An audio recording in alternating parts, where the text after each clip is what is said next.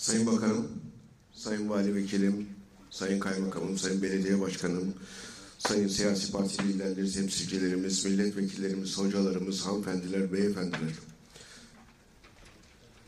Sempozyumumuza e, Sayın Bakanım katılımınıza büyük bir şeref verdiniz. Yoğun programınızdan dolayı e, yoğun programımız olmasına rağmen buraya katılıp bizleri şereflendirdiğiniz için özellikle şükranlarımı hem Türktex adına hem de Demir adına e, arz ediyorum.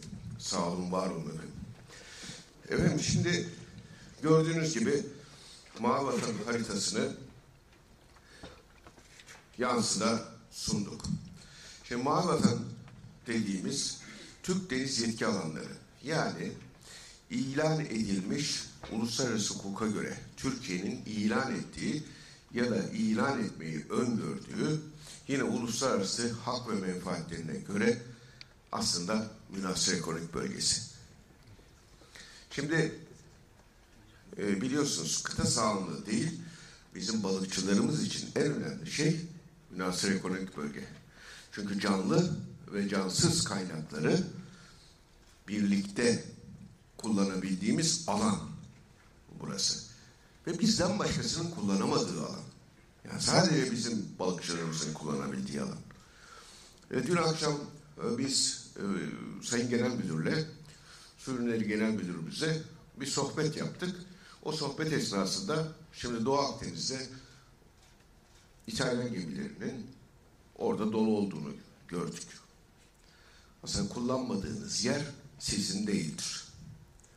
Şimdi, o nedenle ben öncelikle bizim balıkçılarımızın Doğu Akdeniz'de, Adalar Denizi'nde yoğun olarak bu suları kullanmasını çok içtenlikle arzu ederim. Onu söylemem lazım. Çünkü sahiplenmek açısından çok önemlidir. Ama bu arada başkalarının da orada avlanmaması lazımdır. Onun da onu da sağlayacak olan devlettir. Şimdi bizim bir önceki çalıştayımızda bir sonuç raporu yayınladık Sayın Bakanım. E, zatenlerine de e, gayri resmi olarak e, sunmuş idik. E, o sonuç raporunda balıkçılarımız Doğu Akdeniz'de okyanus avcılığı dahil olmak üzere bütün e, avcılığı kendileri yapabilmeleri açısından münasır ekonomik bölge ilan edilmesini talep ediyorlar. Bu önemli bir konudur. Diğer yandan, diğer yandan uluslararası hukuk bağlamında baktığımız zaman şöyle bir durum söz konusudur. Ee, bizim Kuzey Kıbrıs Türk Cumhuriyeti'nin tanıtımı açısından balıkçılarımız çok rahatlıkla bu konuda hizmet etmeye istekliler. O da şu. Ülkemiz suları dışarısında. Malta dahil, Moritanya dahil, diğer bölgeler, dünyanın diğer bölgeleri, Gine Bissau vesairede Kuzey Kıbrıs Türk Cumhuriyeti bayrağı taşımak ve Kuzey Kıbrıs Türk Cumhuriyeti bayrağıyla bayrağıyla eee balıkçılık yaparak Kuzey Kıbrıs Türk Cumhuriyeti'nin tanıtımına özellikle katkı sunmak isterler. Bu önemli bir husustur. Bunun da Kuzey Kıbrıs Türk Cumhuriyeti makamlarıyla görüşülmesi lazımdır. Bu konuyu ben gayri resmi olarak yine Kuzey Kıbrıs Türk Cumhuriyeti Sayın Cumhurbaşkanı Ersin Tatar'a ilettim. Şimdi bunlar pratik uluslararası hukuk bakım, bakımından bizi destekleyecek olan hususlardır. Balıkçılarımızın Mavi Vatan'da Türk balıkçılığının sorunları bağlamında önemli olan ama bana mantıklı gelmeyen bir husus var Sayın Bakanım. Sayın Genel Müdürüm de e, bunun böyle olmadığını ama incelemek gerektiğini e, ifade ettiler. Şimdi bizim balıkçılarımız Ulus Adalar Denizi'nde balık avlamak için uluslararası sularda balık avlamak için izin almakta yani o dönem avlanma izni almakta zorluk çekiyorlar. Alamıyorlar. Sebebi de şu. Aslında iki taraflı bu. Çünkü uluslararası sularda balık avlamaya gidiyoruz deyip bizim ulusal sularımızda balık avlamaya kalkan bu işi suistimal eden balıkçılar var. Ama uluslararası sularda balık avlanmadığı sürece Adalar Denizi'nde bu ciddi bir balıkçılık kaybına neden oluyor. Şimdi kötü misal emsal olmaz deyip aslında bu uluslararası sularda çünkü Yunanlı 12 ay balık avcılığı yapıyor. Konuyu inceledim. Diğer devletler uluslararası sularda 12 ay balık avcılığı yapıyor. Ama biz izin verdiğimiz takdirde gelip ki yapıyorlar bunu yapanlar var. Kendi kara sularımız içerisinde balık avcılığı yapıp bu izni suistimal edenler var. Evet ben 12 mile değil de 13 mile ağ attım. İşte 11 mile girdi, 10 mile girdi, 6 mile girdi vesaire diyenler olabiliyor. O zaman çok sert bir tedbir uygulamak lazım. Yazın bu balığa çıkacak olanlar, avlanmaya çıkacak olanlar eğer bir şekilde kara suları içerisine girip avlanırlarsa çok ağır ceza alsınlar. Ruhsat iptaline kadar gitsin. Çünkü bu çok ciddi şekilde iznin gerçekten suistimal olur. Ama bu izin verilmesi lazım. Bir de konu şu, bu balıkçılarımız, Sayın Bakanım, balıklarını avlarlarsa da bu yasak mevsimde uluslararası sularda getirip balıklarını teslim edecek noktalar yok. Yaz mevsiminde, bu yasak mevsiminde. Dolayısıyla bu ikisinin bir şekilde ayarlanması lazım. Zaten önüne referans işte toplantıdan önce konuşulduğu üzere bunu tekrar hatırlatmak gerekirse 24 metrenin işte 12 metreye indirilmesi yasağın ya da 18 metreye indiril, indirgenmesi konusu vardı. Bu Sayın Genel Müdürümüzün izah ettiği önemli bu Poseidon çay, çayırlarının zarar görmemesi açısından ama balıkçılarımızın da balık avlama mevsiminde gerçekten akıntı, akıntıyı, akıntıyı, e, balık akınını kaçırmamaları için özellikle Boğaz bölgesinde bu çayırların olmadığı yerlerde trafik kısıtlamasının işte trafik hattı nedeniyle de kısıtlamanın olduğu yerlerde 18 metreye indirgenmesi en azından ve mümkünse mümkünse bizim eskiden yaptığımız gibi çocukluğumuzda olduğu gibi av mevsiminde belli saatler arasında boğazın trafiğe kapatılıp boğazın derin yerlerinde avcılık yapılabilmesi bu önemli bir husus. Ve o saatler dışında da trafik hattının bir kenarının sadece kullanılması, geniş koridorun kullanılmaması zaten bu mümkün. Yani ben gemici olduğum için söylüyorum. Ee, o koridor değil de koridorun sağ şeridindeki ince bir koridorun kullanılması avlak alanını arttırır. O bakımdan konuya biraz da böyle bakmak gerekir diye düşünüyorum. Şimdi adalar bölgesinde yasak olduğu onları çok e, rahatsız ediyor. Adalar bölgesinde bizim Büyükada Kralı da Burgaz'a da Heyberada bölgesinde Sedef Adası bölgesinde Maltepe arasındaki bölgede yasak e, var. Orada avlanmak istiyorlar. Ama orada da e, işte bu çayırların oluşumu konusu var ise onun da bir şekilde bir araya gelinip yapılması lazım. Şimdi danışma kurulu e, işte, zaten sizin çok iyi bildiği bir e, su ürünleri danışma kurulu e, var. Bu danışma kurulunun kararlarında artık tavsiye kararı alıyorlar. Önceden diyor ki 2002'den önce, 2003'ten önce biz bunları e, Sayın Bakanım o çokluyla alırdık ve söylerdik diyorlar. Şimdi aynı sisteme dönülürse değilse bizim sektörde sektörün sorunlarında en azından bir ben sadece aracı oluyorum takdir zatenimizin. E, sektörün sorunlarının çözümünde sektörün daha etkili olması açısından önemli olur diye düşünüyorlar. Şimdi diğer konu e, Sayın Bakanım bu demirleme sahaları. Birçok Marmara Denizi'nde 24 metre hattının ilerisi demirleme sahası yapılmış durumda. O de, gemiler oraya demirliyor diye bizim balıkçılarımız avcılık yapamıyor. Aslında bakanlığınızın bu konuda bir yasağı yok. Ama Ulaştırma Bakanlığı burada can ve mal emniyetine zarar getireceği için böyle bir engelleme e, yapıyor. Halbuki ağla can ve mal emniyetine bir zarar getirmesi pek mümkün değil. E, e, bu demirleme sahaları da çok büyük. Şimdi bunlar e, dolayısıyla bu demirleme sahaları, trafik ayrım hatları, avlanma yasa yasağı olan bölgeler olunca yaklaşık şeyin e, Marmara'nın onda birinde ancak avlama yapabiliyorlar. O seviye, o seviyede. Dolayısıyla bunun bir dengenin kurulması lazım. Dengenin bir şekilde kurulması lazım. Şimdi e, sosyal haklarında bir takım sıkıntılar var Sayın Bakanım.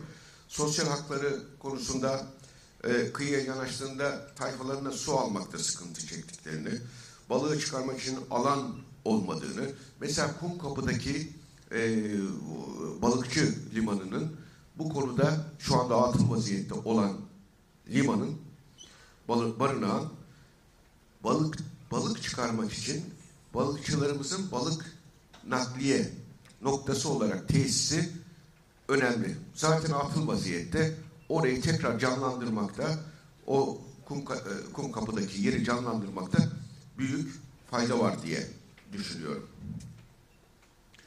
E, bu bunun yanında e, ÖTV indirimi zatenlerine arz ettiler. Önemli konu. Mutlak balık mevsimi başlıyor, sezon başlıyor. ÖTV indiriminde bir düzenleme yapılması balıkçılarımız için çok önemli. Hem balıkçılarımız için önemli hem biz balık yiyenler için çok önemli. O bakımdan balığın ucuza gitmesi için çok çok önemli. Bir de bu balık fiyatları ne kadar balık yakalanırsa yakalansın düşmüyor. Yani çok hakikaten enteresan bu. Bu balıkçılarımız den bir yakalıyor. Balığın yüzde doksanını yakalıyorlar. Fakat ne kadar şey olursa olsun çok balık yakalanırsa yakalansın o oranda balık fiyatı düşmüyor. Şimdi et balık kurumunda balık kısmının mutlaka desteklenmesi lazım diye düşünüyoruz. Ya balık kısmı mutlaka desteklenmesi lazım. Yani kamzımala bırakılmaması lazım bu iş. Kamzımala bırakıldığı sürece balık fiyatı düşmüyor. Onun için et balık kurumunun mutlaka bu işe girmesi lazım. Çok ciddi şekilde girmesi lazım diye düşünüyoruz. Şimdi bir de bu resif yapımı var. Sayın Bakan. Bunların bu avlak sahalarının birer tarım alanı olarak düşünülmesi lazım. Tarım alanı. Şimdi tarım alanında, tarlada nasıl apartman yapılamıyor ise, efendim bina yapılamıyor ise, bu balıkçılık tarım alanlarında da böyle avlak bölgelerine resip bırakılması bunların avını çok önlüyor. Neden? Çünkü 40-50 milyon liralık ağları var. O resiflere takıldığı zaman parçalanıp gidiyorlar. Ben balıkçılığı hani denizciyim, amiralim ama balıkçılığı nereden biliyorum? Çocuğum balıkçılık, çocukluğum balıkçılıkla geçti ve balıkçılık yüzünden ben bir amiral oldum. Denizci oldum. O yüzden balıkçıları çok yakinen tanıyorum ve balıkçıların bu sorunları önemli. Şimdi bir de bu midye çiftlikleri meselesi var. Burada ben arada ciddi bir rekabet olduğunu görüyorum Sayın Bakanım. Bu rekabeti de samimiyetle dikkatlerinize sunuyorum. Bu 24 metrenin altın, altında ve av yasaklarının bulunduğu bölgelerde yoğun şekilde midye çiftlikleri kuruluyor. Bu midye çiftlikleri ve balık çiftliklerinin kurulması nedeniyle bu balıkçılık sektörü aynı zamanda çok önemli bir istihdam sektörü olan balıkçılık sektörü ciddi şekilde zarar görüyor. O bakımdan bu balıkçılık sektörüyle bu çiftlik sektörünün en azından çiftliklerin ve midye çiftliklerinin özellikle avlak sahaları dışındaki yerlerde tesisi. Yani bunlar olsunlar ama avlak sahaları dışında olsunlar. Yani bu bu konu bu konu gerçekten önemli bir konu. Bunu bunu kesinlikle vurgulamamız lazım diye düşünüyorum. Şimdi bir de e, bu konuda e, uluslararası e, şeyin e, ceza yazımı konusu var Sayın Bakan. Şimdi bu İçişleri Bakanlığı ile konuşulması gereken ayrı bir konu. Şimdi bir ceza alıyor adam, iki ceza alıyor, para cezası. Üçüncü cezada ruhsatı ebediyen iptal ediliyor. Adamın fabrikası kapatılıyor. Yani fabrikası işçileriyle beraber kapatılıyor. Yani bu şuna benziyor. Kırmızı ışıkta üç kere geçen adamın elinden arabası alınmıyor ki. Onun için ceza artsın, ceza artsın, belli bir süre ruhsatı elinden alınsın ama ruhsatı ebediyen iptal. Yani bu, bu, bu çok adil gelmiyor bana. Gerçekten. Ee, bu son olarak e, şunu da söylemek isterim. Hatırlarsınız bizim çocukluğumuzda ışıkla balıkçılık yapılırdı. Işıkla balıkçılık yapılırdı ve bu balıkçılık önemliydi. Şimdi belli bir vatın altında diğer Yunanistan'da olduğu gibi belli bir vatın altında ışıkla balıkçılığın serbest bırakılması lazım ki o balıklar avlanmadan kaçamasınlar. Vatının tespit edilmesi lazım. Bakın ya hep ya hiç değil Watt'ı uygun bir watt bu işte e, 2 watt, 3 watt, 5 watt neyse 100 watt, 200 watt bunun Avrupa Birliği, Yunanistan'daki standart neyse en azından bize de o standartın koyulması lazım diye düşünüyorum. Balıkçılığımızın korunması, geliştirilmesi, kaynaklarımızın, balıkçılık çok önemli bir sektör, ekonomik bir sektör, balıkçılığın korunması, geliştirilmesi ve balıklarımızın başka taraf, başkaları tarafından çalınmasının önlenmesi açısından münhasır ekonomik bölge ilanının balıkçılarımızın talepleri göz önüne alınarak Sayın Dışişleri Bakanı öyle söylemişti. Demişti ki balıkçılarımızdan bir talep gelirse biz münhasır ekonomik bölge ilan ederiz demişti. Biz şimdi o talebi resmi olarak yapıyoruz. Resmi olarak münhasır ekonomik bölge ilanı gerektiği talebini e, yapıyoruz balıkçılarımızla beraber. Bu e, konu önemli. Bir de balıkçılığın balıkçılıkta İslam'ı arttırmamız lazım. Neden? Çünkü benim konferanslarımda da kullandığım üzere bir, bir kişilik İslam için 60 bin dolar gerekiyor dünyada. Bir kişilik İslam için. Ama balıkçılıkta İslam için 10 bin doların altı gerekiyor. Yani balıkçılıkta harcayacağımız parayla 6 katı, 7 katı daha fazla insan istihdam edebiliriz. Şimdi bu çok çok önemli. Biz balığı çok az kullanıyoruz. Şimdi şu haritaya baktığımız zaman herkes şunu söylüyor değil mi? Genel tarifimiz şu bizim. Efendim diyor ki Türkiye üç tarafı denizlerle çevrili bir yarımada ülkesidir. Bunda herhalde hepimiz öğretildiğimiz için, böyle öğretildiğimiz için böyle görüyoruz. Halbuki iyi bakalım çok müstesna bir ülkeye sahibiz. Atalarımız bize çok müstesna bir ülke hediye etmiş. Biz iki yarımadadan müteşekkiliz. İki yarımada. Birisi Anadolu Yarımadası, birisi Trakya Yarımadası. Ve üç tarafımız değil, Trakya Yarımadası. Üç tarafı denizlerle çevrili, Anadolu Yarımadası dört tarafı denizlerle çevrili. Yani yedi tarafı denizlerle çevrili bir ülkedeyiz. Ve nüfusumuzun yüzde yetmişi kıyı bölgelerinde yaşıyor. Sınırlarımızın 11 bin küsur kilometre hududumuzun 8 bin 400 kilometresi deniz. Şimdi bu kadar büyük bir deniz alanına sahipken, nüfusumuz da burada yaşarken Avrupa Birliği'nde 24-25 kilogram yıllık tüketim olurken dünyada denize kıyısı olmayan devletlerin, devletlerde yaşayan insanlar da dikkate alındığında kişi başına 16 kilogram balık düşerken Türkiye'de işte bendeki istatistikler geçen sene belki sene 3,5 kilogramdı. Şimdi Sayın Genel Müdürümüzle konuştuk 6,5 kilograma doğru çıkmış. Ama çok komik rakamlar bunlar. Çok komik rakamlar. Ki insan gelişimi, çocukların gelişimi, zeka gelişimi, fiziksel gelişimi açısından balıklar son derece önemli. Bu konuyu Duygu Hanım, Duygu Hocamız anlatacak. Yani gerçekten balıktan bizim istifade etmemiz lazım. Efendim tekrar katılımlarınızdan dolayı e, şeref duyduk. Sağ olun, var olun. Saygı